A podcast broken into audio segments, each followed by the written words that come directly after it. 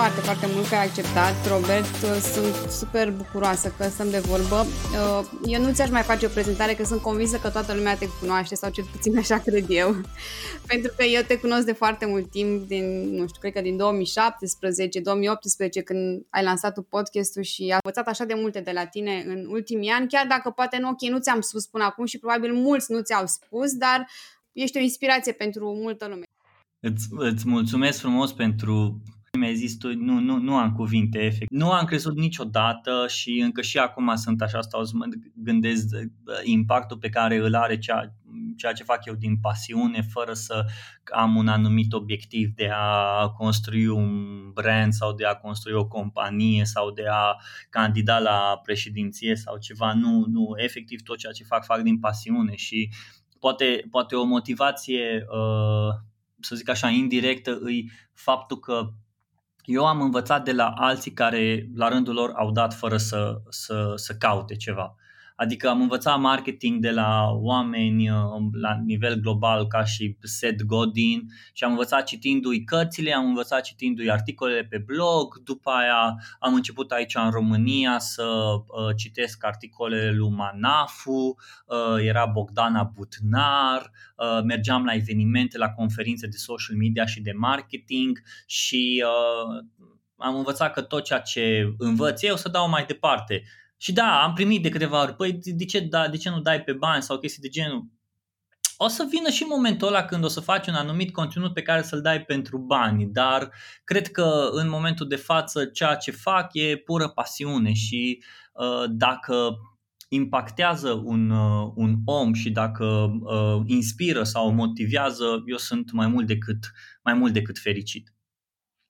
Pe mine m-a inspirat și m-am bucurat că am avut, eu ascultam și foarte multe podcasturi de afară, dar m-a bucurat că am și niște repere la noi și sunt niște discuții naturale, adică e Asta îmi place la podcast, ok? Este ceva natural și fiecare om e, își spune povestea într-un mod, nu știu, ca și cum ați fi la o cafea și stați de vorbă. Și mi se pare super tare asta, adică e, e, m-a inspirat foarte mult și așa am ajuns și eu să, să fac acest podcast, dorind să fac să fie o discuție naturală, adică, ok, am niște întrebări pentru tine, dar în același timp vreau să, să fie ceva relaxat, să nu fie, o, trebuie să răspunzi strict la subiect. Putem să mergem în orice direcție. Gabriela, imaginează-ți că, uh, ok, eu te-am uh, inspirat pe tine și tu inspiri la rândul tău pe altcineva și altcineva o să uh, inspire la rândul lui sau la rândul ei pe altcineva și o să ajungi cumva să uh, îți dai seama că e doar o o aruncătură de piatră într-o, într-o baltă și valurile se duc în continuu și în continuu și în continuu.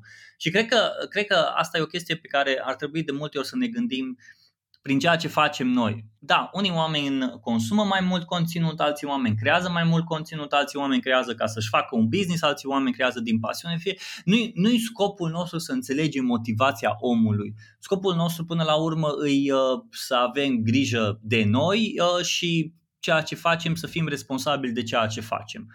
Adică uh, mie mi s-a schimbat foarte mult uh, mentalitatea din, din clipa când uh, mi-a venit primul copil, uh, care are acum 2 ani și 3, uh, 3 luni. Da, cred că da, așa. Uh, mi-a schimbat foarte mult mentalitatea. Întrebarea, următoarea întrebare. Dacă ei la 15-16 ani o să descopere conținutul, ce o să zică? O să fie mândru de, de tati, fii atent ce șmecher au fost tati pe vremea aia sau așa mai departe, sau o să zică ce prostie o vorbit. Păi, dar stai să te gândești așa, eu, mi, se pare, mi se pare o chestie foarte interesantă. Vreau să fac un podcast numai despre marketing numai despre chestii de SEO, chestii de social media și dacă te uiți să vezi primele episoade o să vezi că uh, am vorbit cu Alex Damian despre Instagram, am vorbit cu Matei Psata despre marketing, social media, am vorbit cu fotografi, și la un moment dat am ajuns că podcastul ăsta este despre marketing și despre viață, că până la urmă tot ce vedem în jurul nostru este marketing și dacă nu punem un strop de viață, marketingul pe care îl facem o să fie numai un pixel care o să se ducă pe apa sâmbetei. Deci mai asta îi cumva provocarea, cred că, oricărui uh, creator de conținut. Lași, fii atent, am auzit o chestie foarte interesantă. În urma ta o să lași o umbră sau o să lași o amprentă? Pentru mine a fost așa o chestie, păi, și nu e o chestie motivațională sau așa mai departe. Cum, cum auzim ceva uh, mai profund, cum auzim ceva mai, mai diferit, mai gândit, fai, mai astea, astea inspiraționale ale Tony Robbins și prostii din astea. Nu, nu e adevărat. Pentru că pentru că poate ar trebui să stăm puțin să ne gândim mai mult și noi la, la lucrurile astea, să stăm puțin să, uh, să stăm. Și cred că pandemia asta ne-a, ne-a făcut să ne dăm seama de fapt unde suntem și o scos până la urmă autenticitatea din, uh, din viața omului. Adică Ok, nu zic, îți mișto uh, videourile pe TikTok, unele videouri sunt foarte faine, Reels pe Instagram și toate astea, dar te uiți să-ți dai seama, bun, până la urmă, la sfârșitul zilei, când se încheie toate, că și telefonul ăla are o baterie, trebuie pus la încărcat și, și ochii tăi trebuie să se mai odihnească. La sfârșitul zilei, ce contează? Ce contează cu adevărat? Care e semnificația? Care sunt care valorile tale? Care sunt principiile tale? Chestii pe care în copilărie nu le-am învățat și uite, uh, anul trecut puteai să citești cât mai multe materiale, să, să asculți content sau să citești content despre niște lucruri la care nu ai apucat să te gândești pentru că ai fost într-o fugă continuă. Să mergi să faci, să duci, să aduci, să mergi la lucru, de la lucru să mergi la sală, de la sală să mergi la nu știu ce film, la nu știu ce petrecere, uite vine vineri seara, trebuie să ieșim la, uh, mergem cu cineva în oraș, după aia sâmbătă ziua de curățenie, după masa în oraș și, și erai așa într-o, într-o alergare continuă până când ai pus punct. Și te stai să te-ai gândit, băi, eu am 30 de ani și ce fac cu viața mea? Pentru mine, pentru mine lucrurile astea uh, rezonează, rezonează foarte mult și uh, după ce am terminat cartea uh, lui Simon Sinek, uh, începe cu de ce, mi, mi s-a părut așa o chestie, bă, ok, care este de ceul meu? Efectiv, care e de ceul meu? De ce fac ceea ce fac? Și dai seama că încă nu am găsit răspunsul ăla uh, care să sune bine ca o propoziție pusă undeva uh, pe o carte sau așa mai departe. Fac numai, Scuză-mă că te întreb, asta e și ideea. Nu cred că o să găsim vreodată răspunsul, pentru că noi tot timpul suntem într-o continuă evoluție și dar tu ai niște valori ale tale care te ghidează tot timpul. Și asta cred că e important. Într-adevăr, adică sunt, cred că știi care e ideea și ce mi-ar plăcea? Mi-ar plăcea îmi place să mă înconjor cu oameni care au principii înrădăcinate într-un anumit lucru. De aceea, uh, începând de anul trecut, mi-am, uh, am, am un mentor cu care mă întâlnesc intențional, o dată la două luni, o dată pe lună, când cum. Ultima dată, în frigul ăsta, am ieșit și ne-am plimbat vreo... Uh, câți pași am făcut? Că la un moment dat mi-am uitat și am făcut vreo 9.000, 10.000, 11.000 de pași prin parc. Și era frig și stăteam și povesteam cu masca pe gură, era extraordinar de inconfortabil. Dar am făcut chestia asta. Și sunt niște lucruri cu, și am făcut cu omul acela pentru că uh, îl, îl apreciez, îl admir și numai dintr-o discuție cu el uh, îmi dau seama, chiar dacă nu, nu primesc, nici nu vreau să primesc răspunsuri la întrebările mele, dar vreau mai degrabă să primesc, uh, să primesc alte întrebări. Omul tot un alt prieten care are un proiect foarte fain, Ionica Grigorescu are proiectul Lider Vertical, uh, aveam o discuție cu el, omul înțelept și omul inteligent. Și zicea, omul inteligent întotdeauna o, să, o să-ți caute să-ți dea uh, răspunsuri la întrebările tale. Omul înțelept întotdeauna o să caute să-ți dea, uh, să te caute, să, să te provoace să găsești mai multe întrebări de la o întrebare. Pentru mine asta a fost... Asta pentru să mine, clarifici, da. Exact, și pentru mine asta a fost o chestie... Bun, nu vreau să dau acum uh, să mă duc atât de uh, uh, pe viață, să zic așa, doar că, lucru, doar că vezi că totul pornește de la, de, la, de la conținut. Tot în jurul nostru este conținut. Tot ce vedem noi în jurul nostru este conținut. De, anul trecut când am, am, am început să mă interesez și mai mult despre conținut și am căutat eram, eram la un moment dat cu mașina și am ascultat un podcast și efectiv din podcastul ăla în care doi lideri povesteau, unul a zis o chestie foarte faină. Content connects people. Și o rezonat așa în mintea mea. Și am tras pe dreapta și am zis ok, dacă conținutul conectează oamenii, când conectează oamenii? Când se creează o platformă? Ok, și ce e pe platforma aia? O viziune. Și cum se creează viziunea aia? Prin idei. Și efectiv am reușit să fac acest efect al conținutului. Cum, care este efectul conținutului? Când încep să creezi conținut, colectezi idei. Când, când colectezi idei, ideile acelea se transformă în o viziune. O viziune care se comunică pe o platformă. Uite, Martin Luther King o platformă, pe o platformă în care se conectează oamenii, oamenii care sunt în spatele unor organizații, companii, asociații, non-profit și așa mai departe. Organizații care creează noi oportunități de colaborare, noi oportunități de, uh, de a face ceva anume, de a, de, a, de a crea ceva. Oportunități care din nou duc la conținut. Și ăsta e efectul conținutului. Dacă te uiți în jurul nostru, asta se întâmplă de la A la Z. Asta e de la Netflix, asta e de la Facebook, asta e de la uh, de când se scriau cărțile de pe și de fapt asta cred că era uh, introducerea și discuția noastră despre conținut. Da, sunt de acord cu tine și încă un lucru foarte important. Uh, eu am început să lucrez de foarte puțin timp la ideea de brand personal mm. și uh, când mi-am dat seama că de fapt brandul personal este egal uh, cu conținutul pe care îl creezi, atunci au început să se lege lucrurile. Pentru că nu prea spune nimeni, știi, ok, tu lucrezi într-o organizație, uh, când ești acolo, ești ok, ești cineva. Când ai ieșit în afara organizației, ești cam nimeni, nu mai te cunoaște nimeni, trebuie să o iei cumva de la zero, să construiești. Și cum poți să construiești? De, prin crearea de conținut care să fie cumva autentic, să te reprezinte, să-ți reprezinte valorile. Și asta, și... sunt de acord cu tine, dar uh, nu... Cred că brandul person nu cred că toată lumea trebuie să creeze un conținut. Nu cred. Și nu cred că brandul personal se, uh, se construiește doar prin creare de conținut. Uite, îți dau un exemplu și chiar urmează să creez peste, uh, urmează să public peste câteva zile un carusel despre chestia asta. Uh, LeBron James Există în basket, în NBA, în momentul de față, există o dispută și toată lumea discută chestiile astea. Care e cel mai mare basketbalist din lume? Nu știu de ce trebuie toată lumea să caute cel mai mare și cel mai tare și cel mai nu știu ce, de, bă, articolele de cel mai bogat om sau cel mai înalt om, în fine. Uh, LeBron James, Michael Jordan, Kobe Bryant sunt trei jucători foarte mari, foarte buni pentru generațiile lor. Uh, Michael Jordan a ajuns într-o ligă care nu era foarte bine văzută, uh, dar că el prin tot ceea ce a făcut el și prin, prin spectacol pe care l-a adus, a construit, uh, a construit o anumită ligă puternică și așa a reușit să facă și tot ce înseamnă cu identitatea, cu logo, cu Air Jordan și a ajutat Nike să, să, să, se, să se facă detalii imperiul. După aia îl avem pe Kobe Bryant care l-a copiat foarte mult pe Michael Jordan, dar care a dus basketul la un alt nivel. Și după aia îl avem pe LeBron James, care nu doar că este un basketbalist, este un filantrop, este un, uh, este un, uh, uh, este un antreprenor, este un uh, om care creează uh, școli și care creează o, o grămadă de oportunități pentru oameni și au fost uh, cel mai influent sportiv din 2020. În fine, ce vreau să zic cu chestia asta? Cât conținut crezi că oamenii ăștia au creat? Cât conținut crezi? Foarte păi, puțin. Da. De ce? Da, dar e conținutul creat pe baza lor, adică... Pe baza muncilor.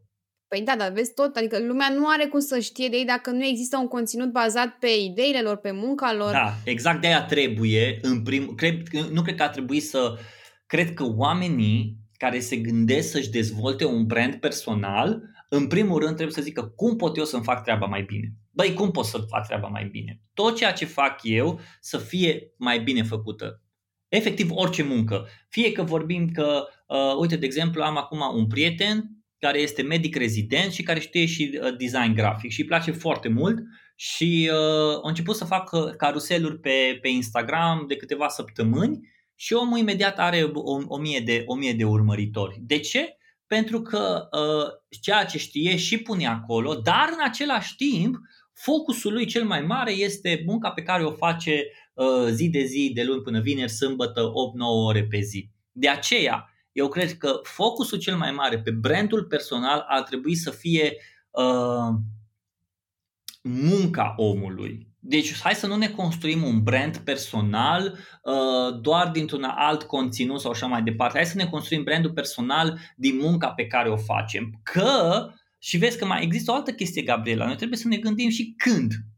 Când îți faci acel brand personal? Când începi să-ți construiești brandul personal? Adică de, decât Adică în loc să te concentrezi să vezi ce logo să-ți faci, ce culori să-ți pui la logo, să-ți faci manual de identitate, but no one cares about you, nu mai bine te pui să-ți faci treaba, ce vrei tu să faci? Păi vreau să fiu cel mai bun uh, marketer pe email marketing. Hai să vorbim despre marketing, email marketing. Perfect. Uh, începe, muncește pe email marketing, studiază tot ce ai pe email marketing, ai rezultate și după aia începe să vorbești despre rezultatele tale. Sau, sau începe să creezi, uh, începe să curatezi conținut de la alții, dar nu te aștepta atunci ca lumea să te vadă pe tine, bă, ce mare ești și ce tare ești. Uite, uh, tot în, în documentarul lui Michael Jordan a fost o chestie foarte faină pe Netflix. Toată reușita și toată influența lui a fost datorită uh, efortului de pe teren. Dacă nu avea acel efort pe teren, n-ar fi fost Michael Jordan cine era acum. Și de multe ori noi pierdem din vedere jocul de pe teren în favoarea, în favoarea uh, luminilor de pe scenă. Deci de multe ori noi pierdem chestia asta. Transpus în lumea noastră de zi cu zi, de multe ori mai, mai mult accent punem pe acea postare pe Instagram, pentru care ne dă, uh, ne dă un răspuns instant cu niște like-uri și niște comentarii și share-uri, decât să stăm și să tragem la antrenament, în ghilimele, sau să tragem pe teren exact când trebuie să facem ca munca noastră să vorbească pentru noi. No, ai, ai aia ai, Gabriela, un brand personal pe care nu ți-o poate lua nimeni. Da, aici e ideea cu instant gratification și o gratificare mai, mai târziu, adică să, să nu mănânci prăjitura în primele 10 secunde sau, mă rog, marshmallow test.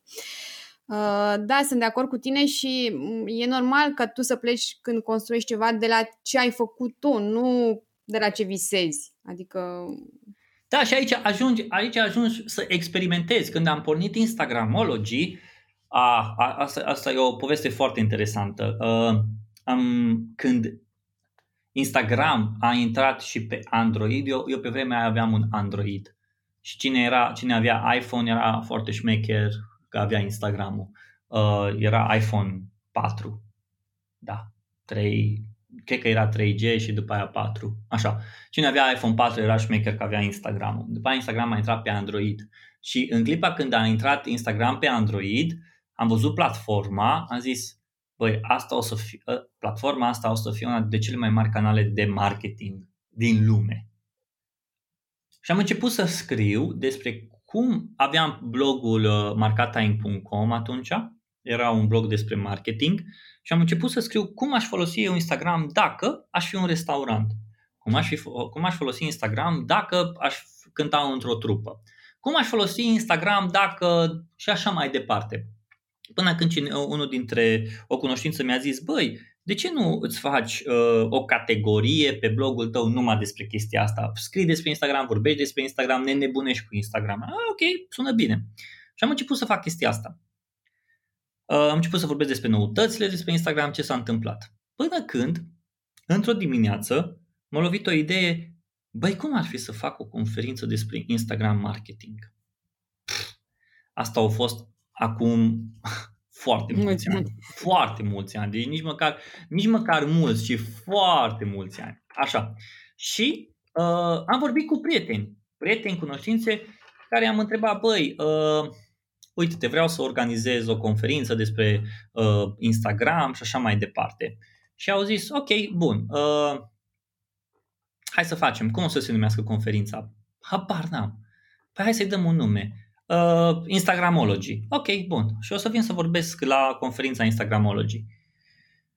Și în seara aceea cine, uh, și au fost conferința, au venit vreo 50 de oameni, 40-50 de oameni, s-a vorbit despre Instagram marketing, s-a vorbit despre uh, ce se poate face acolo. Și a trecut evenimentul. După câteva săptămâni, mi s-a părut așa că site-ul acela pe care l-am construit, instagramology.ro, rămâne acolo și nu, nu, nu, se, nu se întâmplă nimic cu el.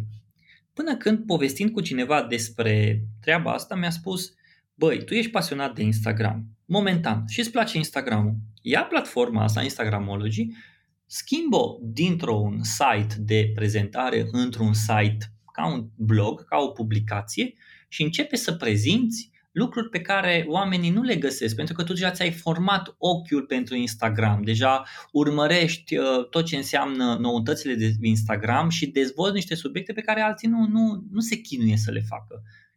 Fă tu munca asta pe care nu o fac alții. Într-o seară m-am dus acasă, am schimbat tema și am început să scriu pe Instagramology. Cu timpul am început să vorbesc cu alții. Băi, ce ți-ar mai plăcea să vezi pe Instagramology? Băi, mi-ar plăcea să descoper niște Instagramări. Perfect. Hai să găsesc un, un template care să funcționeze cel mai ușor. Am luat niște, uh, am luat 5 întrebări și am început să caut uh, Instagramări și să le dau uh, mesaj. Hei, vrei să apare în Instagramology? Trebuie să răspunzi la întrebările astea. Toată lumea a zis da. Nimeni nu a fost să zică nu.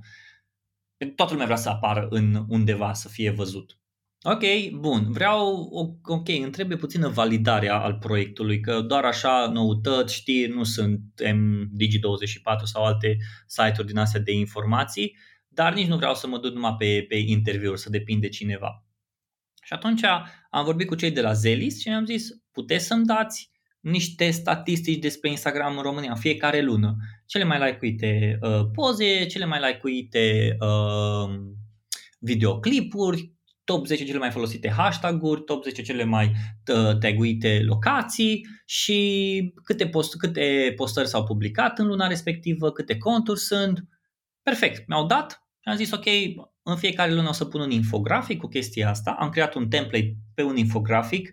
Vezi cât de important e să ai un template, să funcționezi. Asta ți ajută, asta ți ajută Constanța să, să, să continui să faci zi de zi, chiar și când nu ai chef.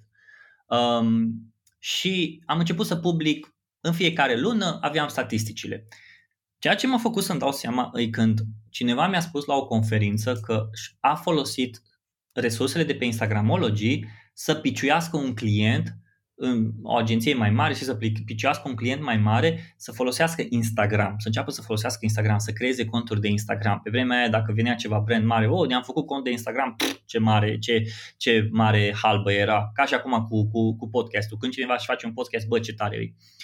Și efectiv asta s-a întâmplat. Asta e povestea mea cu Instagramology, documentând informațiile, uh, vorbind despre experiența mea și căutând să, uh, să, să, să nu să mă nișez, ci vorbind despre ceea ce, ceea ce mi-a plăcut mie. Și atunci să, să, uh, proiectul a început să crească, s-a dezvoltat, m-am dus la evenimente, am vorbit, la un moment dat eram recunoscut ca și tata Instagramului și toată lumea, nu mă disează pe mine numele astea, tata Instagramului, tata podcastului, zici că sunt tată la o grămadă la, cop- de, la copii orfani. Uh, dar asta, a fost, asta, asta e exemplul meu, Gabriela, în care uh, eu mi-am documentat, am curatat informații și le-am pus la un loc și lumea, a, știu, așa, indirect m-am poziționat pe segmentul acesta. Dar nu mi-am căutat să-mi construiesc un anumit brand personal. Nu mi-am căutat să-mi construit, să cred că ar trebui să lumea să-și diferențieze ideea de brand personal pentru că funcționează foarte mult brand ca și identitate, logo, culori și toate astea uh, și ca personal, asta mă definez pe mine. Nu. Cred că ar trebui să zicem, bă, ok, ce te, ce te uh, poziționează pe tine? Uh, April Dunford vorbește foarte mult despre poziționare, doar că în lumea startup-urilor. Acum schimbă lumea startup-urilor cu lumea de zi cu zi și vezi, ok, ce te poziționează pe tine? Uite, îl avem pe Andrei Roșca, care este uh, strategic coach helper, uh, lucrează cu oamenii. O avem pe, uh, o avem pe Andra Zaharia, care este content marketer și specializată pe cyber security. Uh, hai să mai dăm exemplu, la, uh, nu știu, Manafu care s-a poziționat foarte bine pe partea de social media, de blogging și toate cele. Efectiv, uh, o grămadă, fiecare om uh, încetul cu, și poziționarea asta se întâmplă în timp. Gabriela, asta nu o să o faci peste noapte. Dacă ți-ai lansat un logo, nu te-o poziționa. Nobody cares. Hai să zic cum, cum m-am poziționat eu sau cum mi-am găsit eu nișa. Uh-huh. Uh, m-am întrebat Ok, despre ce aș putea să vorbesc eu în fața unei audiențe uriașe care să-mi placă și care să mă facă să nu mă simt, uh, să n-am emoții. Ok. Atunci mi-a venit foarte ușor răspunsul. Despre faptul că eu mă trezesc de 3 ani de zile la ora 5 în fiecare zi indiferent că este, zi, că este uh, weekend sau vacanță sau ce-o fi. Uh-huh. Și în uh, timpul acela uh, de trei ore mi l-am, mi l loc mie și fac niște lucruri care să mă ajute să mă dezvolt și să evoluez. Adică citez, meditez, uh-huh. scriu. Uh-huh. Și aș putea să vorbesc despre asta fără să am emoții pentru că este ceea ce fac, ceea ce mă reprezintă. Despre altceva n-aș putea să vorbesc. Ok, și atunci, cam așa mi-am găsit eu nișa și am considerat că, ok, trebuie să merg pe partea asta pentru că asta îmi place, asta mă definește și aici, de aici pot să construiesc. Ok, și de aici tu, la un moment dat, uh, poți să vorbești despre tot ce înseamnă, de fapt, tu ești, tu targetezi oamenii care se trezesc de dimineață. Nu, nu, nu, nu. Nu-i targetezi pe cei care se trezesc Targetezi oamenii care vor să-și adopte obiceiuri bune, că despre asta e și podcastul. Uh, ce obiceiuri bune vedem la oamenii de succes? Ce obicei bun vedem la Robert Catai? Păi o să ne povestească imediat, că am foarte multe întrebări pe, pe tema asta. Și atunci uh, eu vreau să povestesc despre faptul că ne putem schimba, că ne putem schimba identitatea prin adoptarea unor obiceiuri bune. Nu, nu trebuie să te trezești dimineața la 5, ci pur și simplu să-ți construiești un sistem, cum ți-ai construit tu, de exemplu, cu caruselurile sau eu știu, uh-huh. care să funcționeze și să te ajute atunci când nu ai chef. Uh-huh. Uh-huh. Ok, am înțeles. Asta înseamnă că uh, tradus pe limbajul meu e cam ce face James Clear cu Atomic Habits. Mm. Da, o să...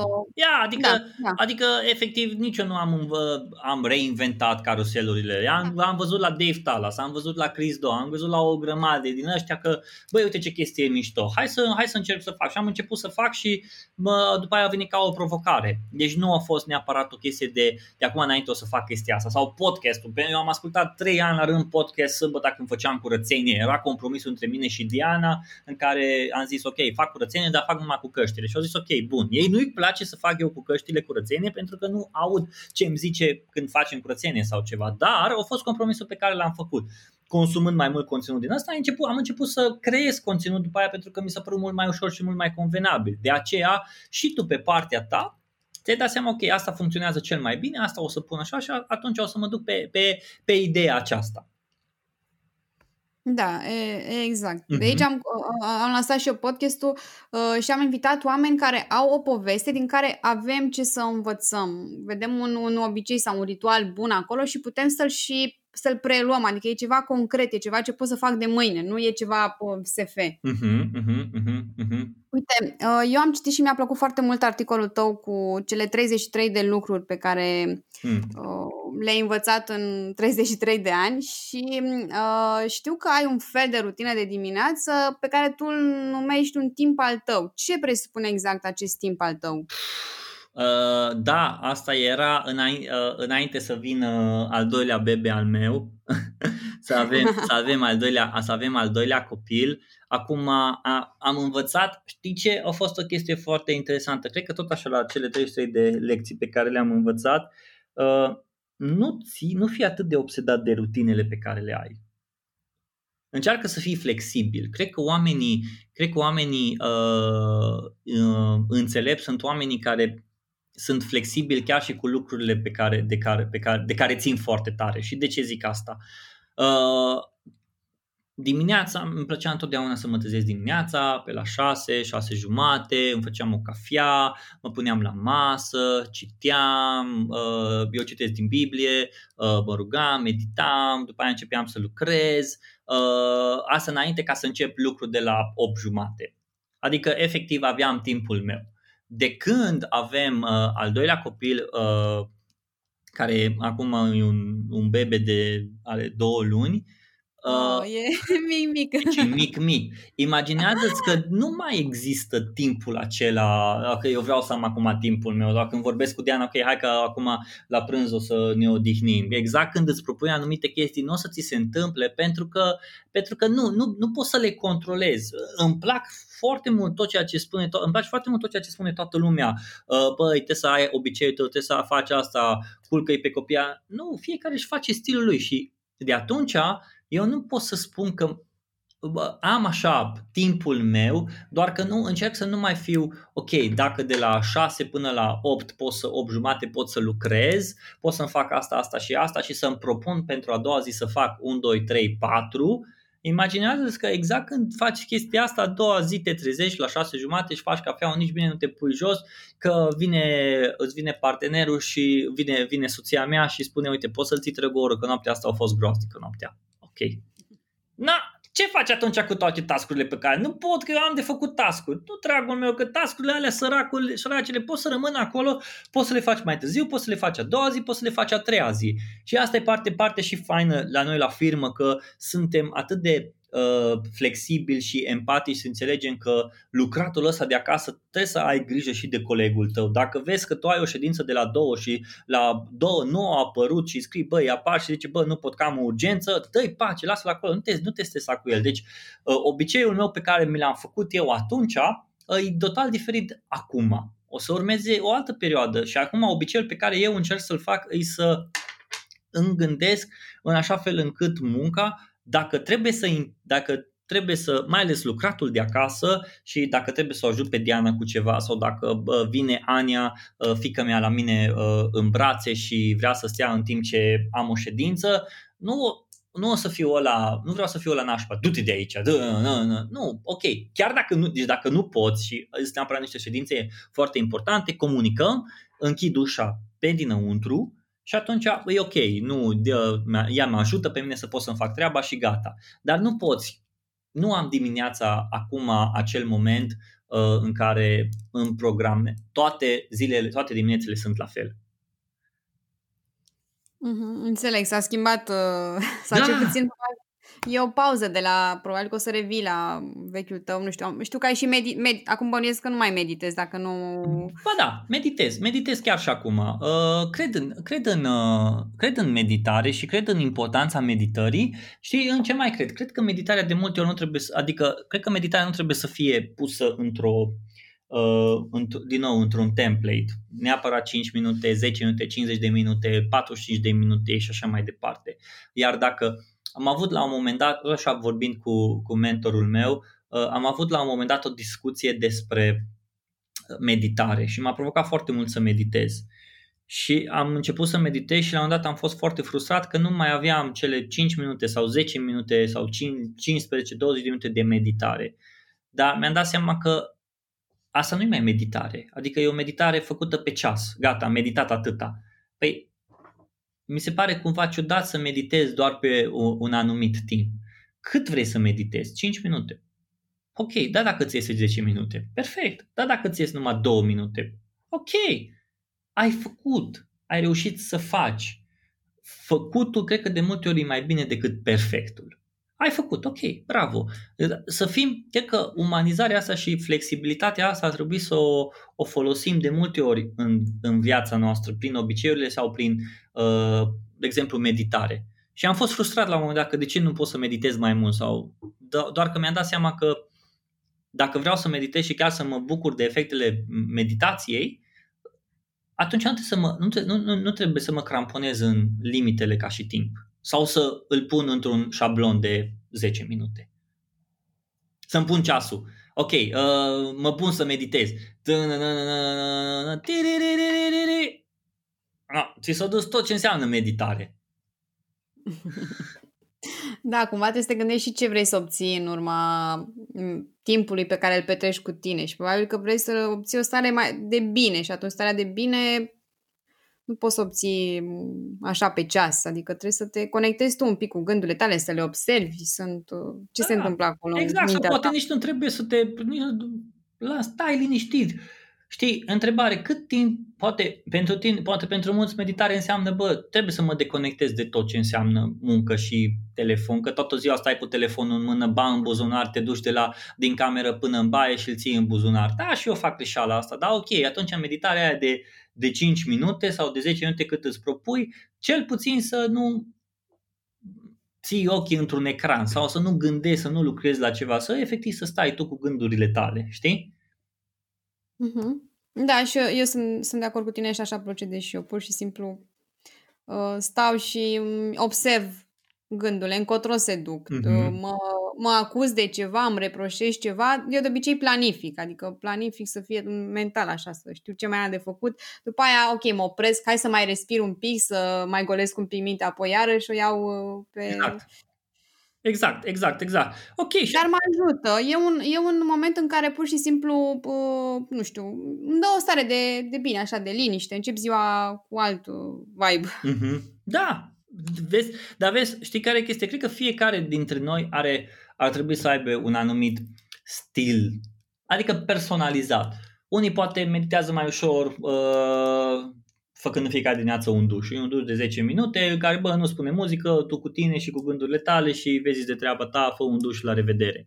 Asta putem să o numim o meditare. Eu zic că putem să o numim, dar atâta timp cât nu mai ai alte lucruri care să-ți distragă atenția. Știi? Să fim... Uh, soția mea e psiholog și de multe ori zicea că oamenilor le este frică să stea, să stea ei cu ei, că le frică. Mm-hmm. Da, era și un citat, știi, că toate relele din lume s-ar termina dacă fiecare om ar sta el cu el minimum o oră. Da, adică gândește-te să stai tu cu tine și, uai, stai puțin, dar nu aud o muzică, dar stai puțin, dar nu este, tot timpul căutăm ceva să, ok, entertain me, entertain me. Bă, ok, hai să stăm și puțin așa. De aia, de aia uh, e bine câteodată să, să, te pui de o, să te pui deoparte așa în meditare sau să faci o plimbare sau să faci efectiv ce vrei, ce vrei tu să te deconectezi și să nu cerci ca tot, să nu tot timpul să consumi ceva. Știi? Cum ar fi să mâncăm atâta cât consumăm conținut zi de zi. Imaginează-ți. Cât podcast asculti, câtă muzică asculti, cât da, film da, da, asculti, ce, câte cărți ce metaforă bună, da, da, da, mi se pare genial, adică no, comparat cu cât asculti versus cât uh, cât, cât consum versus cât creezi. No? Nu, nu mai are loc de pe afară, așa, nu mai te, te sufocă, te suntem obezi ajungi la saturație. Da. Suntem obezi de cât content vrem să consumăm. Ceea ce aici din nou intervine. Bine, și atunci de ce vorbești tot timpul să, să facem conținut? Ok, dar asta îți dă ție posibilitatea să nu consumi atât de mult. Eu nu consum atât de mult conținut, adică efectiv Uite, de exemplu, nu mai știu când am ascultat ultima dată un podcast. Nu mai îmi dau seama când a trecut foarte mult. Știi, a, știu când. Seara uh, de, de sărbători, când a fost concediu și vineau prieteni la noi și după ce îi culcam pe copii, eu făceam curățenie, aspiram și așa mai departe. Și îmi puneam câte un podcast, ceva. Dar ceva podcast de 5, 10, 15, 20 de minute. Uh, deci nu, nu, nu, uh, nu 5 minute nu, de la 15-20 de minute în sus. Dar nu era o discuție de 2-3 ore cum are Tim Ferry și toți ăștia. Uh, și atâta tot, atunci, atunci am consumat atâta podcast. Adică în timpul zilei lucrez. Lucrez de la 8 jumate, 9 până la 6. Uh, am ședințe, uh, parte de strategie, uh, parte de uh, rezolvat probleme la, uh, sau diferite situații, creez conținut pe partea de carusel sau dacă fac un podcast sau ceva, dar nu mă pun să consum. Adică mi foarte uh, sau da, și articole, dacă le citesc, Gabriela, imaginează că le scanez. Ah, ok, asta e... Bun, ok, un articol, niciodată nu, nu știu când am citit ultima oară un articol de 2000 de cuvinte. Nu, mm-hmm. deci chestia asta cred că de consumat versus creat. Cât consum? Ok, a fost pandemia și lumea s-a uitat la o grămadă de filme și ok, și ce ai făcut cu ele? Te-ai relaxat, bun, and then what? Cât poți să consumi? Că mintea ta nu poate tot să consume atâta, tot să consume atâta, că la un moment dat o să devii un obez mental de conținutul pe care l-ai consumat. Da, e ceva la care ar trebui să ne gândim, să reflectăm un pic cât de mm-hmm. mult putem să consumăm și, în primul rând, dacă te ajută ceea ce consum, te ajută cu ceva sau poți să pui în practică ceva, că uite, de exemplu, nu știu, te uiți la caruselele tale da, îți vine o idee, poți să o pui în practică, adică spune un pic mintea la contribuție, știi? Îți aduce o sclipire acolo, o chestie. Exact, exact. Dacă ți iese, iese. Dacă nu ți iese, asta este. De exemplu, caruselurile astea pentru mine sunt un, un, un experiment, adică pot să iau un uh, anumit conținut și să-l reutilizez într-un format diferit de ceea ce se întâmplă în momentul de față pe piață. Da, ok, mă uit ca și om de marketing la, la caruselurile astea. În ultima lună am crescut cu am avut uh, 12.300 de followers sau așa ceva și acum am 13.500. Uh, numai caruseluri am publicat. Numai caruseluri am publicat. Bine, și da, guides da, și chestii din astea. Ai făcut uh, stories și din astea de... Da, au fost stories din ele, dar uh, da. Main, main focusul meu a fost, a fost caruseluri. Ce am făcut din chestia asta și ce am observat, Uh, like-urile erau mai multe, uh, comentariile erau mai multe, share-urile erau mai multe, engagement-ul era mai mare, reach-ul era mai mare, totul a crescut. Efectiv a crescut și prima dată am făcut în engleză și nu, nu, mai, nu mai nu mergea, nu mai nu mergea și am zis ok, bun, hai să fac în limba română, să văd, hai să fac un experiment. Lu, toată luna decembrie am făcut în limba română. Și eu am văzut că funcționează și am zis ok, hai că mă duc și luna decembrie, și luna ianuarie uh, o să mă duc uh, cu, cu, cu caruselurile astea. Poate o să-mi iau 3 săptămâni în care nu o să mai public nimica, pentru că până la urmă vreau să testez și să experimentez cum funcționează. Din punct de vedere a marketingului, uh, da, recomand tuturor să facă carusel. Acum îi, îi nebunia asta de carusel. Uh, nu știu ce o să se întâmple mâine și poi mâine, asta e partea a doua. În fine, uh, ca și creator de conținut, super ok, mi-a, a reușit să-mi dezvolt o, un skill în care pot să pun într-un tip de conținut să mă duc pe principiul AIDA. Atenție, interes, detaliu și acțiune. Foarte ok. Uh, pe partea de consumator, de a consuma conținut, uh, nu mai consum orice content îmi vine, îmi iau un subiect, de exemplu, uh, habar n-am. Ăsta care a fost cu lecții, uh, șase lecții de marketing la cel mai bun proiect online al anului 2020 despre podcastul Murdar. Uh, a trebuit să mă pun, să văd, să studiez unde au apărut, ce am mai făcut, să vorbesc cu prietenul meu Marian, să, să împărțim niște informații. Adică, efectiv, consumul meu a fost un consum targetat. Bun, nu mă înțelege greșit. Nu înseamnă că nu mă uit și eu la filme. Mai avem și noi momentele noastre când seara ne punem jumătate de oră și ne uităm la un, după ce o dormi copii, ne punem și ne uităm la un Modern Family sau la ceva, un, un serial care nu trebuie neapărat, nu, nu trebuie să gândești la el. Că hai să fim și sinceri, nu suntem nici ro- nu suntem roboți. Toată ziua fă content și toată ziua consumă conținut și tot. Nu poți, mă, adică toți suntem oameni. Dar găsește-ți echilibru. Deci găsește echilibrul ăla în care, ok, cât creezi, cât consum, ce consum, ce creezi. Știi? Ce te ajută să fii creativ? Sau când ești cel mai creativ așa? Cum îți dezvolți creativitatea? Uh, uh, nu știu, eu nu știu, nu, nu pot să spun dacă sunt creativ. Nu știu dacă... Păi eu zic că ești creativ, adică... Eu cred că mai degrabă sunt un om care conectează, care, uh, care conectează puncte. Adică asta, asta, asta e punctul și le conectez uh, uh, dot connector, uh, cam așa ceva. Uh, că nu sunt nici creativul ăla boem care stau și bă, visez cai verzi în, în păiață în castane fierbint, dar în același timp ă, îmi place să conectez, îmi place să mă gândesc și nu știu, îmi vine, adică îs foarte atent și la ce consum ca și content pe Instagram sau uh, feed-ul meu de pe TikTok, uh, sunt foarte atent la chestiile astea, am câțiva oameni pe care îi urmăresc. Cred că creativitatea se pentru mine creativitatea e o chestie de uh, experiment. Experimentezi ceva și după aia îmi dau seama, a, ok, funcționează, a, ok, uite, asta e mișto. Plus, gândește, ca și om de marketing, dacă tot marketing urmărești, o să gândești ca un, tot acolo o să fii, știi, nu mai ești din zona ta. Dar eu sunt binecuvântat că am o soție psiholog și care vine și îmi spune că a citit o carte despre psihopați și zice, știi că sunt și psihopați care nu sunt ăia criminali. De exemplu, Elon Musk este un psihopat. Ok, de ce? Și începe, nu ne plac discuțiile astea extraordinar de mult, ne place să ne provocăm în discuții din astea. Apoi, eu am discuții cu colegii mei care sunt designeri uh, sau urmăresc designeri. Îmi plac designerii. Designerii sunt, ar trebui, cred că orice om ar trebui să aibă un prieten bun designer. Uh, pentru că designerii văd, ce, văd un trend nou, gândesc altfel, au o anumită perspectivă asupra lucrurilor. După aia vorbesc cu prietenii. Uh, vorbesc cu prietenii despre am un prieten, Marian Producaș, care este uh, unul dintre cei mai buni prieteni ai mei, vorbim despre orice înseamnă de la marketing, gânduri, idei, uh, păreri, frustrări, efectiv chiar și chestiile astea le facem, deci că uh, unul pentru altul suntem terapeut, dar cred că nu, suntem prieteni și asta, asta rezultă totul. Uh, și în altă ordine de idei, uh, creativitatea mea, eu cred foarte mult că creativitatea mea este dată de cel de sus. Adică ca o inspirație sau că așa ești tu creativ în general? Sau, da, uh, eu, uh, principiul meu în felul următor. Dumnezeu ne-a creat după chipul și asemănarea Lui. Imaginați că tot ce vedem în jurul nostru este creat de El. Uh, partea bună, pentru că, da, omenirea, nu omenirea, ci cel rău a schimbat toate lucrurile astea.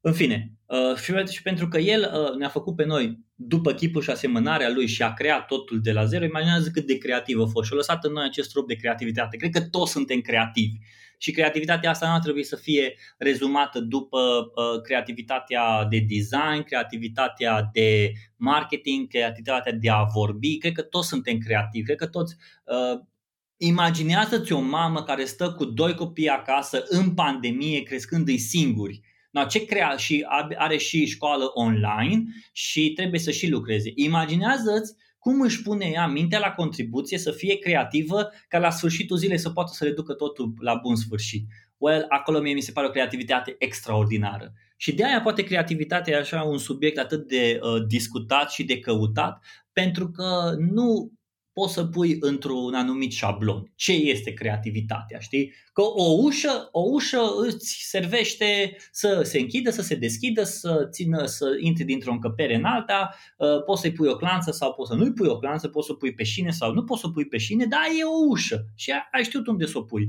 În schimb, creativitatea nu are neapărat limitele uh, bine uh, puse în funcție și de contextul în care trăim. Pentru că imaginea, nu cred că, fii atentă, acum trei ani dacă ai fi spus la uh, organizatorii de evenimente că peste trei ani voi nu o să mai faceți evenimente offline și va trebui să vă gândiți, să găsiți moduri de a adu- aduce oamenii în online, să vă dea oamenii bani să se uite la un ecran cu speakerii voștri pe care oricum pot să-i găsească pe YouTube.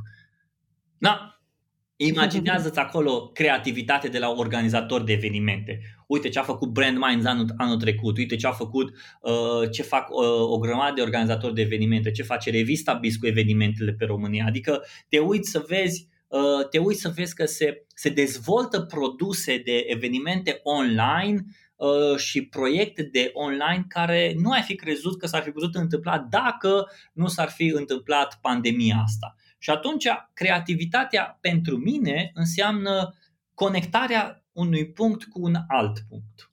Linia aia, de la un punct la altul, aia e creativitate. Cum?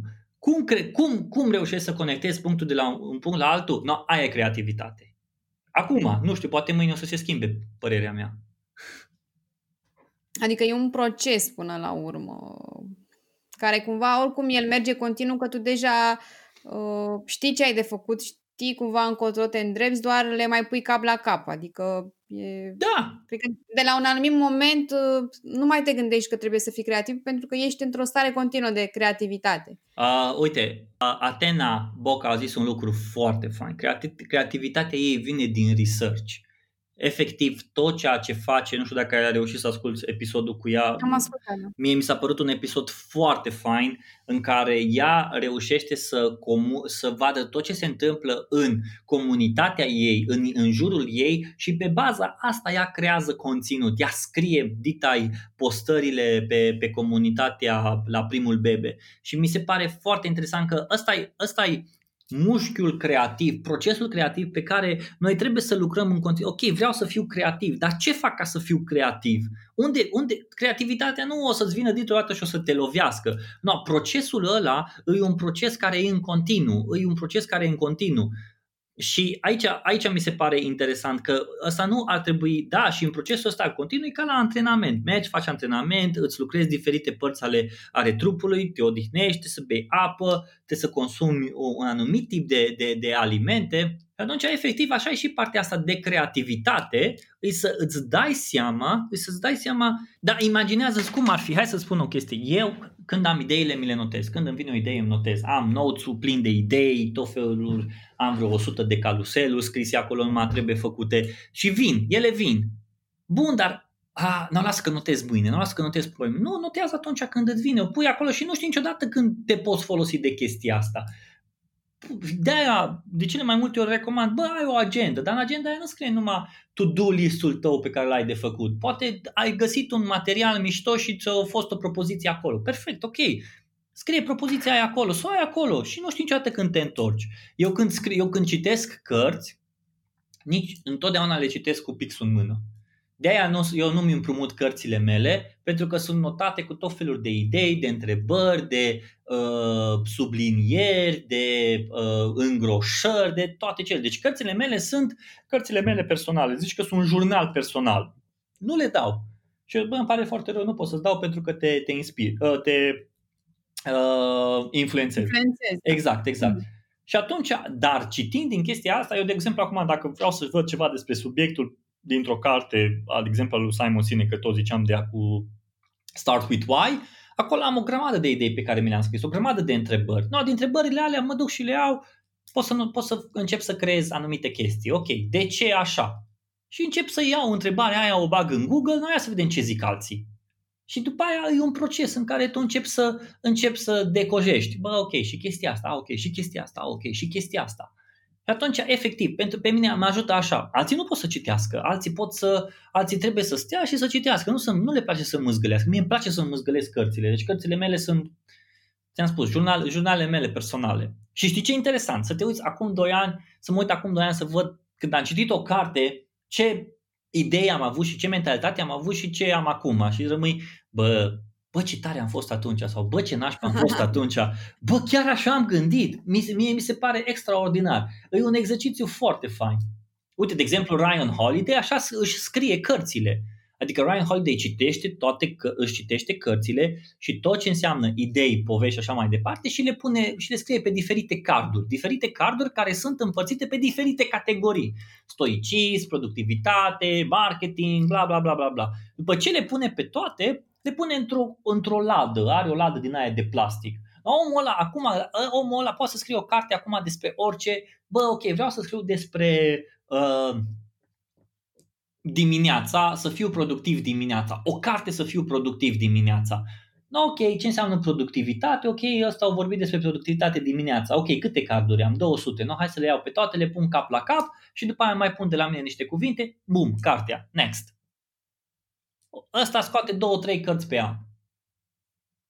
Asta e da, treaba da, lui, să fie proces, da. Are un sistem, are un sistem care, uite, merg, funcționează pentru el fără să... Exact, exact. Ăsta e sistemul lui. Eu, de exemplu, mi-am dat seama în ultima vreme, sistemul meu pentru podcast îi, mă uit la om și îmi dau seama, ok, cam ce cuvânt ar merge cu omul ăsta. Și de ce spun asta? Pentru că aș vrea ca podcastul meu să fie un podcast evergreen. Și atunci uh, am avut podcastul cu Bogdan Naumovici. Ok, și am început să mă gândesc despre creativitate, bla bla bla. În timp ce am vorbit cu el, imaginează în timp ce vorbeam cu el, în introducere, am zis ok, hai să-l provoc puțin pe partea cu Michael Jordan, el e fan, super fan Michael Jordan și am zis ok, hai să-l provoc puțin să vedem ce părere are că să zic dacă Michael Jordan nu e chiar cel mai bun basketbalist. Îți dai seama ce, ce a ieșit de acolo. Și în clipa aia mi-a venit, băi, dar omul ăsta seamănă cu Michael Jordan de când s-a angajat la Leo Burnett, încă este la Leo, uh, uh, încă colaborează cu Leo Burnett și are agenția lui. Michael Jordan, de când s-a dus la Chicago Bulls, a terminat la Chicago Bulls, nu a terminat la Chicago Bulls, că mai lucrat și la Wizards, dar a fost atât de loial câte, câte, uh, câte Uh, premii a adus uh, Bogdan Naumovic și asta cu premiile, uite-te la Michael Jordan câte premii a adus și efectiv mi-am dat seama, bă, e despre loialitate aici. Și în momentul acela mi-am schimbat episodul uh, cu Naumovic de la creativitate pe loialitate și am vorbit despre loialitate cu el. Uh, după aia dacă te duci mai... Și astea sunt, astea sunt cumva cuvinte pe care eu le iau și ok să văd omul ăsta despre ce, ce poate să vorbească despre chestia asta. Uh, Cristiano Nețiu, succes, ce înseamnă succes? Ana Maria, uh, negociere, uh, cine mai? Atena, comunitate, uh, Emil Boc, decizie, Radu Atanasiu, uh, el cu ce am avut, cu ce am avut, cu ce am avut, nu, uh, Raluca Duță despre feedback și așa mai departe. Atanasiu cred că am avut despre, a, Atanasiu am avut despre uh, cum să dai feedback, cum să primești feedback, cum să uh, porți o discuție fără să te cerți. Uh-huh, Știi? Despre comunicare non-violentă. Exact, critical thinking în situații uh-huh. de mhm. tensiune și așa mai departe. Adică la fiecare om. Așa mi-am creat acum un, un, uh, un sistem de, de a lucra. Ok, iau subiectul acesta și pe subiectul ăsta îl dezvolt. Bun, perfect, spune. Tu, de exemplu, Gabriela, dacă ești despre obiceiuri, ok, hai să vorbim puțin despre obiceiuri. Ce înseamnă obiceiuri pentru tine? De ce ai obiceiurile astea? Când ți-ai dat seama că, ai nevo- că, că trebuie să scriezi un obicei? Când te-au încurcat obiceiurile? No, ea scoate cuvântul obiceiul și pune orice alt cuvânt. Poftim sistem de lucru. Uh-huh. Uite-te, da, uh, cine, eu cred că, de exemplu, dacă vrei să te diferențiezi pe piața de podcast, fă un podcast în care ai o întrebare și le scrii oamenilor, celor mai ocupați, oameni ce nu știu, uite am o întrebare, te rog frumos să răspunde la întrebarea asta. Întrebarea să fie, uh, da, să fie o întrebare foarte bună. Deci chiar o întrebare din asta la care omul să zică, da, bă, nimeni nu mi-a pus niciodată întrebarea asta, hai să mă gândesc la chestia asta. Știi? Nu aceleași întrebări care le pun toată lumea. No, ca să găsești acea întrebare, acolo e munca. Dar când ai găsit întrebarea aia, trimite întrebarea asta la toată lumea. Unii pot să-ți răspundă în 3 minute, alții într-un minut, alții în 20 de minute, alții în 30 de minute. Dar podcastul tău se diferențiază de celelalte podcasturi care se întâmplă acum, pentru că merge numai pe o anumită întrebare. Uite o idee. Dacă vrea cineva mm-hmm. să o ia, le dau pe gratis. Păi oricum și eu aveam o listă de întrebări legate de, uh, de felul în care vezi tu obiceiurile și vezi tu sistemele. E ok, am învățat destul de multe, adică eu sunt foarte mulțumită de, de cum a mers discuția. Dar um, mai vreau să te întreb și uite, aș vrea să, să nu le las așa, pentru că chiar mi-aș dori să știu ce înseamnă succesul pentru tine. Succesul pentru mine înseamnă să pot să pun capul pe pernă și să zic, bă, a fost o zi faină. Da. Și toate zilele sunt așa? Nu toate zilele sunt așa. Nu tot timpul ești în succes, nu tot timpul o să ai un succes. Succesul pentru mine nu înseamnă... Uh, mi-a plăcut foarte mult ce au spus uh, Onețiu despre libertatea pe care poți să o ai. Eu, de exemplu, din nou, sunt super, super, super, super, super, super, super binecuvântat să am o soție care uh, îmi cunoaște uh, care îmi cunoaște întrebările, care știe cu ce mă confrunt, care pot să am o conversație, cel mai bun prieten, să pot să, uh, să, uh, să poată să-mi spună mai, mai iau o pauză, uh, cu care să pot să construiesc o familie și să putem avea o familie care să fim mândri. Uh, tot așa, sunt super binecuvântat uh, că lucrez într-o firmă în care mă dezvolt, în care iubesc ceea ce fac, în care uh, cred în produsul pe care îl creăm și pe care îl facem și pe care îl promovăm, să am oameni lângă mine care îți diferiți de mine. Pentru mine succesul nu înseamnă uh, bani, nu înseamnă, înseamnă, știi care e chestia? Că de multe ori am stat și m-am gândit ce înseamnă pentru mine succesul, dar Cred că dacă definești succesul, parcă atunci te gândești că ok, acolo vreau să ajung. Și ai ajuns. And then what? Știi? Păi da, dar nu e chiar așa, că poți să definești succesul ca o stare pe care vrei să o simți tot timpul. Da, da, adică, da, de ce trebuie nu să... Nu e o destinație, adică... La... Da, de ce trebuie să simți tot timpul succesul? Nu neapărat, nu. Starea pe care să ai o stare de bine, să ai o stare de mulțumire, adică de recunoștință. Cred că asta, ce puțin asta deci ce înseamnă pentru tine? Uite, să fii mulțumit de ceea ce ai acum pe masă. Și nu mă refer masă ca și mâncare. Ce ai? Ce faci? Ești mulțumit de tine? Da. Crezi că poți mai bine? Da, clar! Dar acum eu sunt mulțumit de cum sunt în, în, în pielea mea, de viața pe care o trăiesc. E ușoară? Nu! Dar aia nu înseamnă că nu sunt mulțumit, sunt foarte mulțumit. Sunt, da, am o stare de mulțumire foarte bună. Da, uh, am momente în care mă gândesc, băi, ce fain ar fi să am un show la Netflix, ca un Letterman show și să fie Catai Show. Da, ar fi foarte tare, bun. Mi-ar plăcea dacă ar fi să fac să pot să ajung la orice alt invitat din lumea aceasta, din România, hai să zicem, la cine aș vrea să ajung? La Dan Bursuc, managerul maneliștilor din, ma, ă, ăsta din Rob. Da! Deci, Gabriela, imaginați, eu aș vrea să vorbesc cu omul acela. El conduce industria de manele din România. Imaginează-și ce uh, idei și ce gânduri și ce perspectivă are omul ăla. No, stai să vorbești cu omul ăla. Păi da. și de ce l-ai invitat? Da, Tare. ca să ajungi acolo trebuie să fii cumva în industrie, trebuie să... Nu, și într-adevăr... Păi ai încercat? Ai încercat într-adevăr și... că nici n-am încercat. Într-adevăr că nici n-am uh-huh. încercat. Dar poate că o să asculte cineva și o să zică Ei, Robi, vezi că pot să-ți fac eu legătura, urcă-te în avion. Mi-ar plăcea foarte mult, extraordinar. Da, aș fi, băi, aș fi cumva să, să poți să uh, decojești ce, ce, ce și cum gândește. Uh, da, mi-ar plăcea să pot să mă duc într-o cabană acum, să stau acolo, să, să scriu o carte sau să, uh, sau să mă relaxez, dar în momentul de față eu sunt foarte nu, mie nu place să zic că sunt norocos. Eu nu cred în noroc, eu cred în binecuvântare. Eu sunt binecuvântat. Uite, vreau să te întreb că ai zis de, de carte ceva. Ai, știu că am citit că vrei să scrii o carte. Despre ce va fi cartea ta? Habar nu am. Nu știu. Ah. nu știu. Habar nu am despre ce o să fie cartea asta. Uh, ni- da, mi-ar plăcea să mă pun să scriu o carte. Mi-ar plăcea să pot să scriu o carte, să las, să pot să zic, da, uite, am făcut și chestia asta. Uite, am scris și o carte. Și am scris cartea asta și rămâne acolo și poate că o să influențeze pe cineva. Mi-ar plăcea să fac chestia asta. Dar dacă nu o să fac, nu o să zic că nu o merita. Poate că o să vină momentul să scriu o carte. Nu știu. Uh, nu știu încă, mă învârt între dacă să fie o carte uh, din podcastul pe care l-am făcut și să le transp- să transpun ideile acolo uh, despre content și efectul conținutului, despre marketing, despre ce. Nu știu încă. Încă, încă sunt așa. Încă uh, momentul din viața mea nu îmi, uh, nu îmi permite să mă pun să scriu o carte. Mm-hmm, înțeleg, dar ți-ai dori e pe... Da, da, mi-ar, mi-ar, mi-ar plăcea, mi-ar plăcea să, să, să am o carte scrisă, uite, mi-ar plăcea. Și poate că o să mă pun într-o zi să lucrez la ea și uh, o să vorbesc cu cineva care să fie uh, accountable și să mă tragă la, la, la rost, dar în momentul de față nu. Mie mi-e greu să lucrez așa la un proiect mare și tot să pun câte o, o, o cărămidă la proiectul ăla. Uite, mai pun o cărămidă, mai pun o cărămidă, mai pun o cărămidă și deși nu se vede, dar se lucrează. Îi respect pe oamenii care reușesc să facă chestia asta. Mie mi-e foarte greu să mă pun, să pun cărămid, cărămidă pe cărămidă pe cărămidă și după șase luni să pot să zic uite că am lucrat la chestia asta și au ieșit. Mi-e foarte greu să fac chestia asta.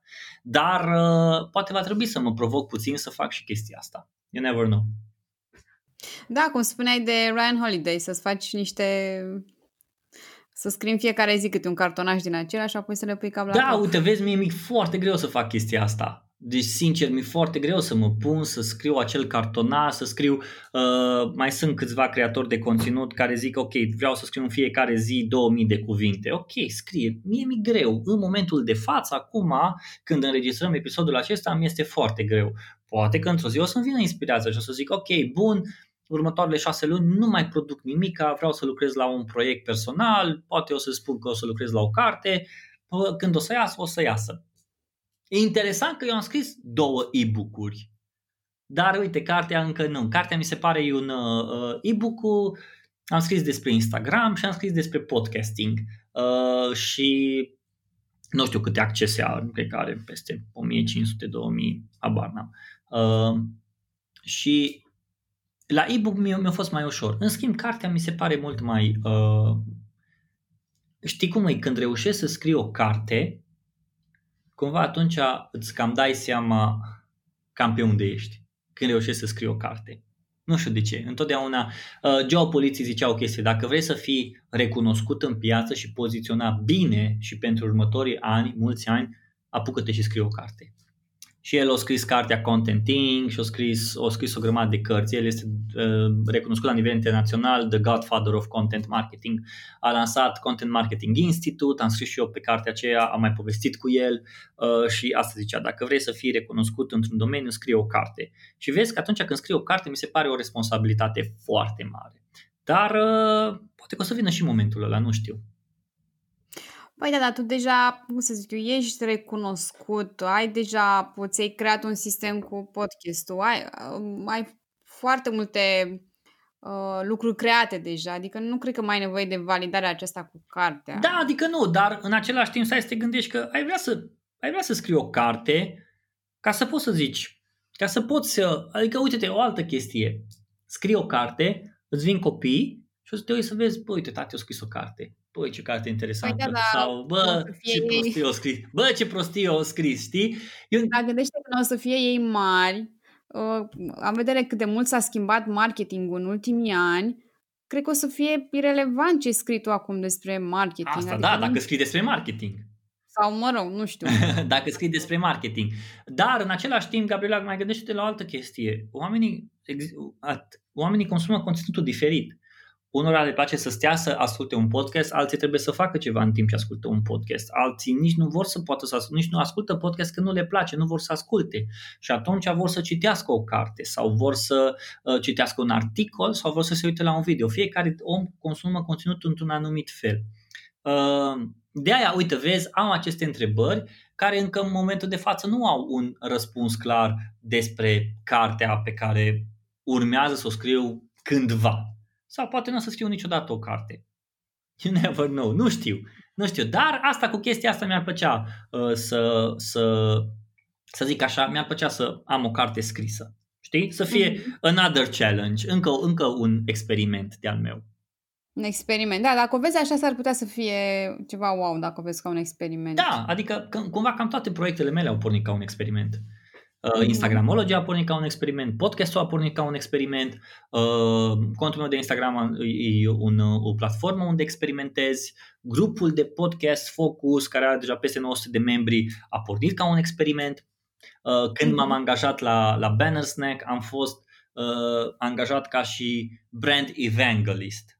Vremea aia, acum șase ani, Uh, eram eu și încă vreo 2-3 la nivel internațional care aveam numele de Evangel și mi s-a părut atât de tare ideea asta de să scopul meu era să evangelizez produsul, să vorbesc despre produs. Oriunde mă duc să vorbesc despre produs, să scriu despre produs, să promovez produsul. Asta era scopul meu. După aia am devenit content uh, specialist, content marketing manager și acum content and communication manager. Uh-huh. Și influencer, nu în ultimul rând, adică... Eu nu mă consider influencer. Uh, eu, eu chiar nu sunt influencer. Bine, influencer în adevăratul sens al cuvântului, nu în sensul uh, dat de uh, rețelele sociale. Adică, practic, dacă tu m-ai influențat pe mine să fac un podcast sau pe cineva care să-și, uh, nu știu, să-și îmbunătățească strategia de conținut, ești un influencer, adică... Atunci, atunci va fi, atunci pun și iau și numele ăsta. Ori, orice ar fi. Dar uh, Până la urmă, cred că contează foarte mult, Gabriela, să faci ceea ce îți place. Și sunt momente când nu o să faci ceea ce îți place, pentru că nu-ți place, că n-ai chef atunci. Care e soluția? Nu fă. Bă, nu fă, nu o să ai chef, nu-l fă, asta este, nu o să moară nimeni.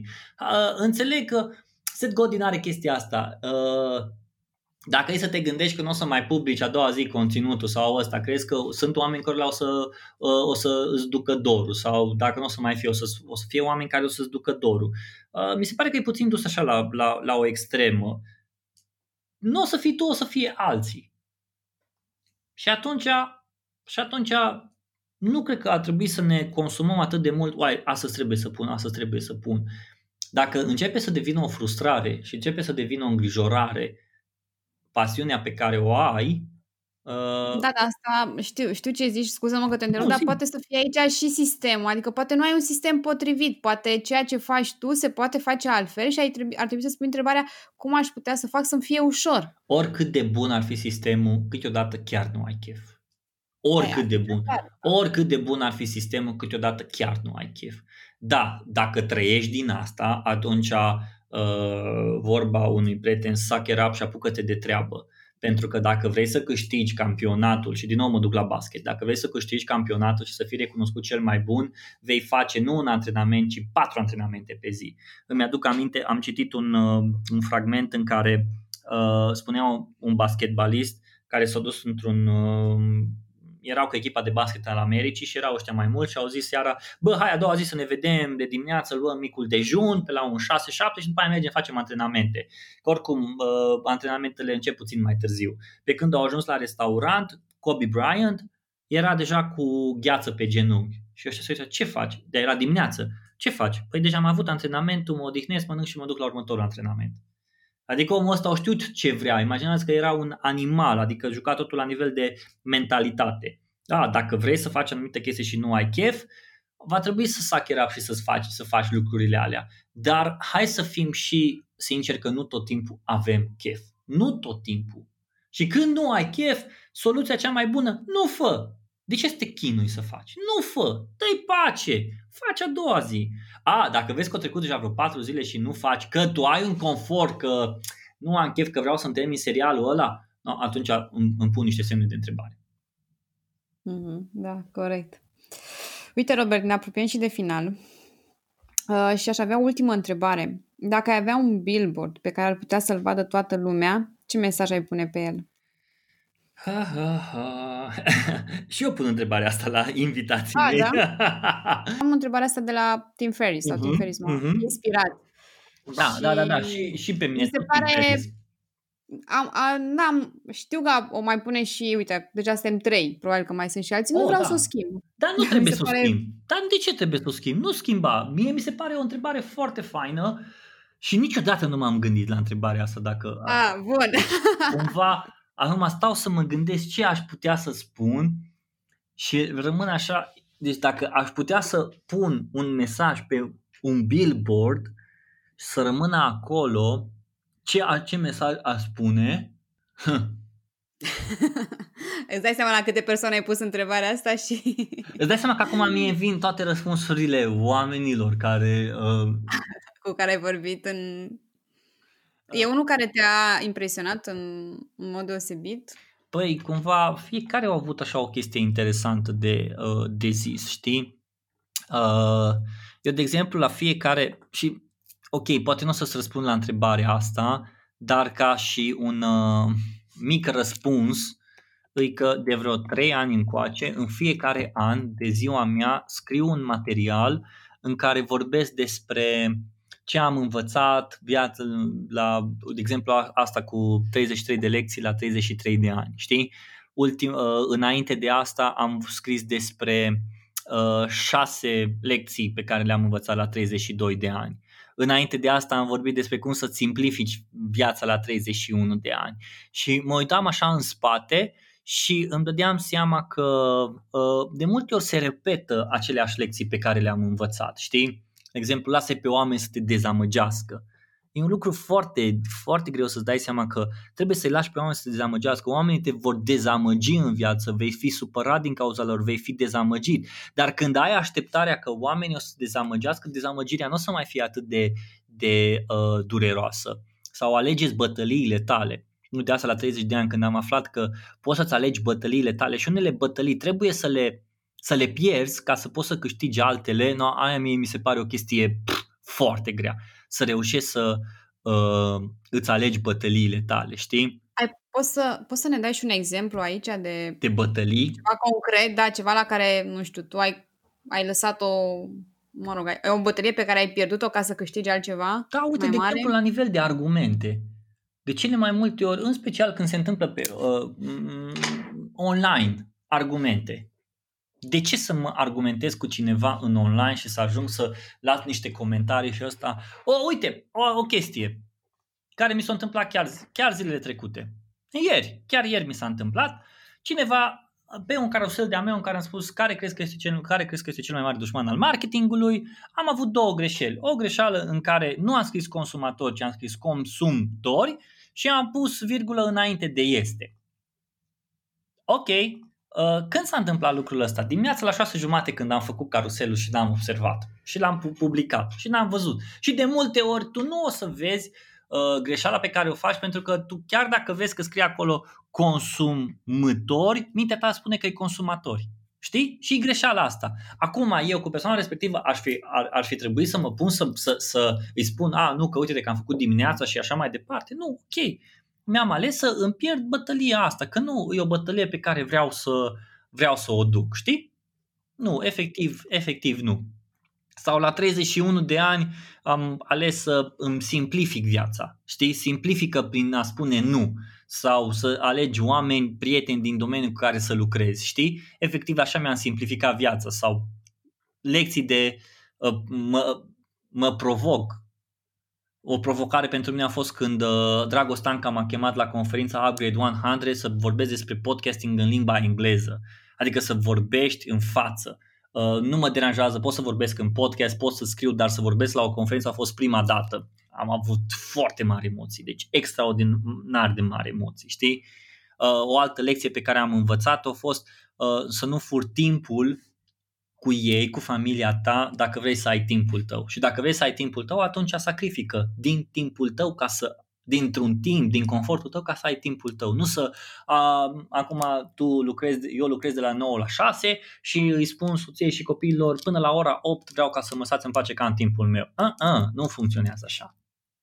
În proces nu există bine sau rău. E un proces, e normal să greșești, e bine să greșești ca să ai de învățat. Și sunt o grămadă de lucruri pe care, uh, pe care le-am învățat. De aia, cumva, pentru mine, întrebarea uh, dacă aș pune ceva pe billboard, cred că mi-aș pune site-ul meu www.robertcatai.com și de acolo, sau catai.ro și de acolo oamenii poate să-și ia ce vor ei, de podcast și toate astea. Uite, asta aș face. Ca, dacă marketerul din mine ar zice, dacă ai venit să zice, wow, Robi, uite-te, ai al cel mai mare billboard, toată lumea îl vede, ce îl, vrei să-l punem acolo? Unde? Păi, în New York, pe ăsta, toată lumea vede acolo. Perfect, pune robertcatai.com, că e blogul în engleză. Da, da, în centrul București unde toată lumea vede. Pune cataiu.ro, e ok, îți fac eu design. ca, ca, și om de, ca și om de marketing. Mi se pare un răspuns foarte tare și super original. A, uite, poate da. o să scriu la Tim Ferris chestia asta. Trebuie să-i mulțumim, da. Pentru mine e o mare inspirație Tim da, Ferris. Adică... Da, uite, pe mine mă mai inspiră, mă mai inspiră de exemplu, um, uite, The Future îmi place foarte mult, Chris Do, care este un, uh, un uh, nu pot să spun, e un antreprenor, dar scopul lui cumva să învețe un miliard 1 billion. 1 billion e un miliard de creativ și să inspire un creativ și să învețe așa mai departe. Și are diferite cursuri, are diferite informații și îmi place foarte mult contentul pe care el îl pune, fie pe podcast, fie pe caruseluri, fie pe articole. Mi se pare cumva foarte fain.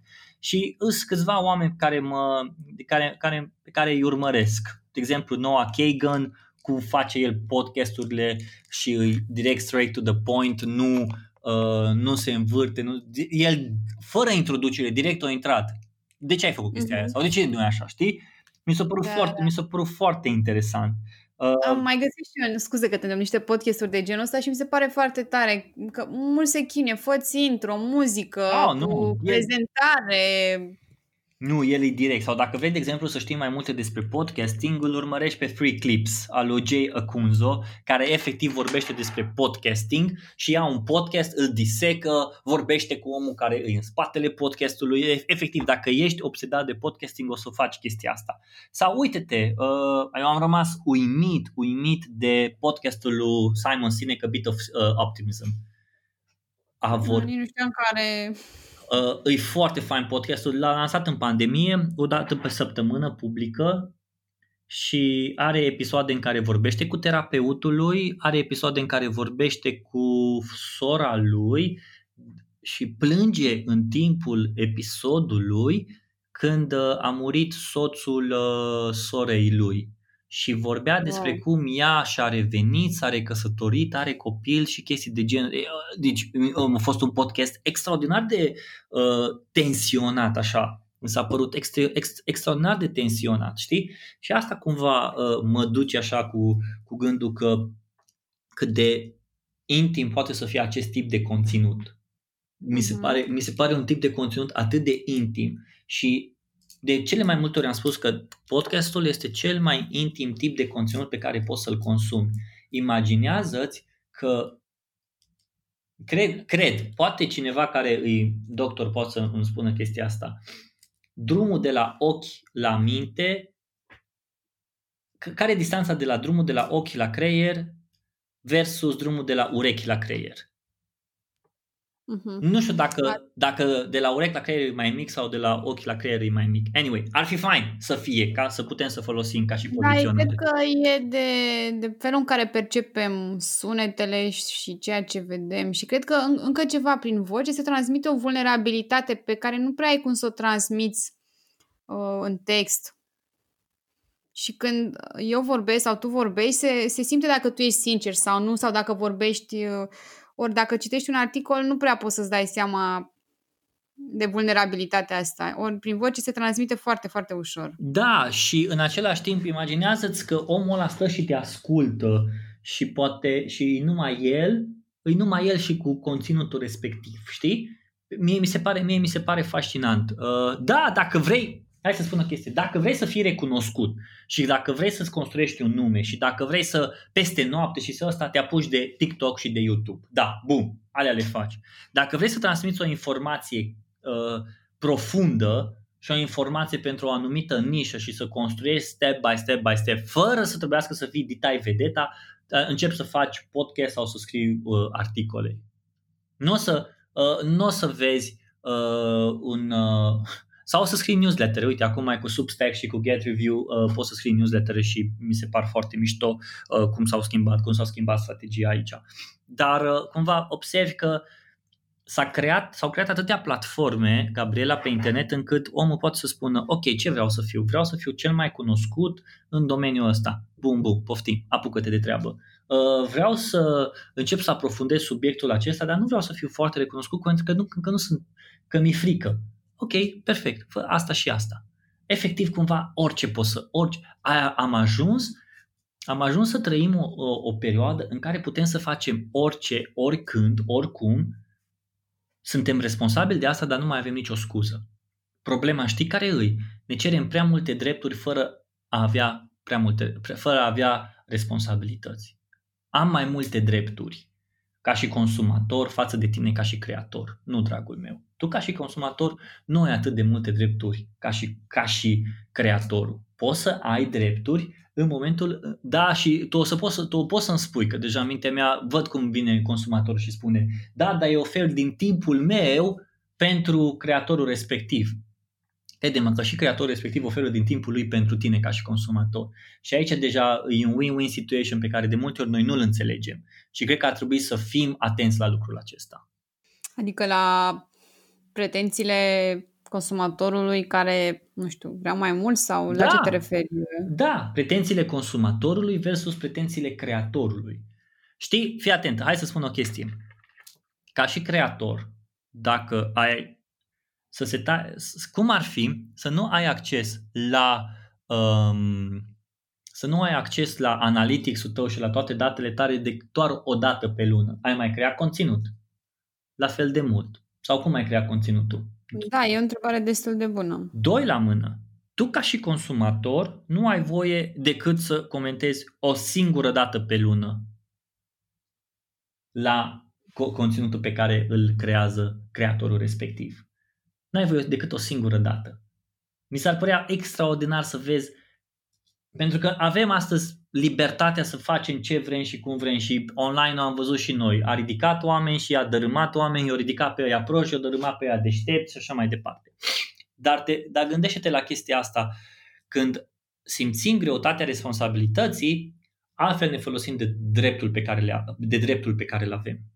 A, dar vezi tu că mulți nu produc, n-au produs niciodată nimic și atunci e ușor să vorbești din punct de vedere, nu știu, doar al criticului. Adică e ușor să da. critici ceva da. Când nu, nu știi cât de greu e să construiești, adică exact. adică nu știi cât de greu e să faci un episod de podcast, să editezi, să exact. stai de vorbă, să te gândești, să faci cercetare. Exact, exact, exact. Dar oamenii respectiv cred că a, ăsta e, ăsta e produsul final de căcat, nu-mi place și îți arunc așa o chestie din asta. Și da, o să se întâmple, dar tot, uh, tot în podcastul cu Onețiu discutam despre partea asta în care cei ăștia sunt 90% care o să-ți comenteze, care o să zică că e nașpa, care tot fel, care o să te critique, dar sunt și cei 10% pentru care faci și o să spună, bă, faci o treabă bună. Și știi care e problema?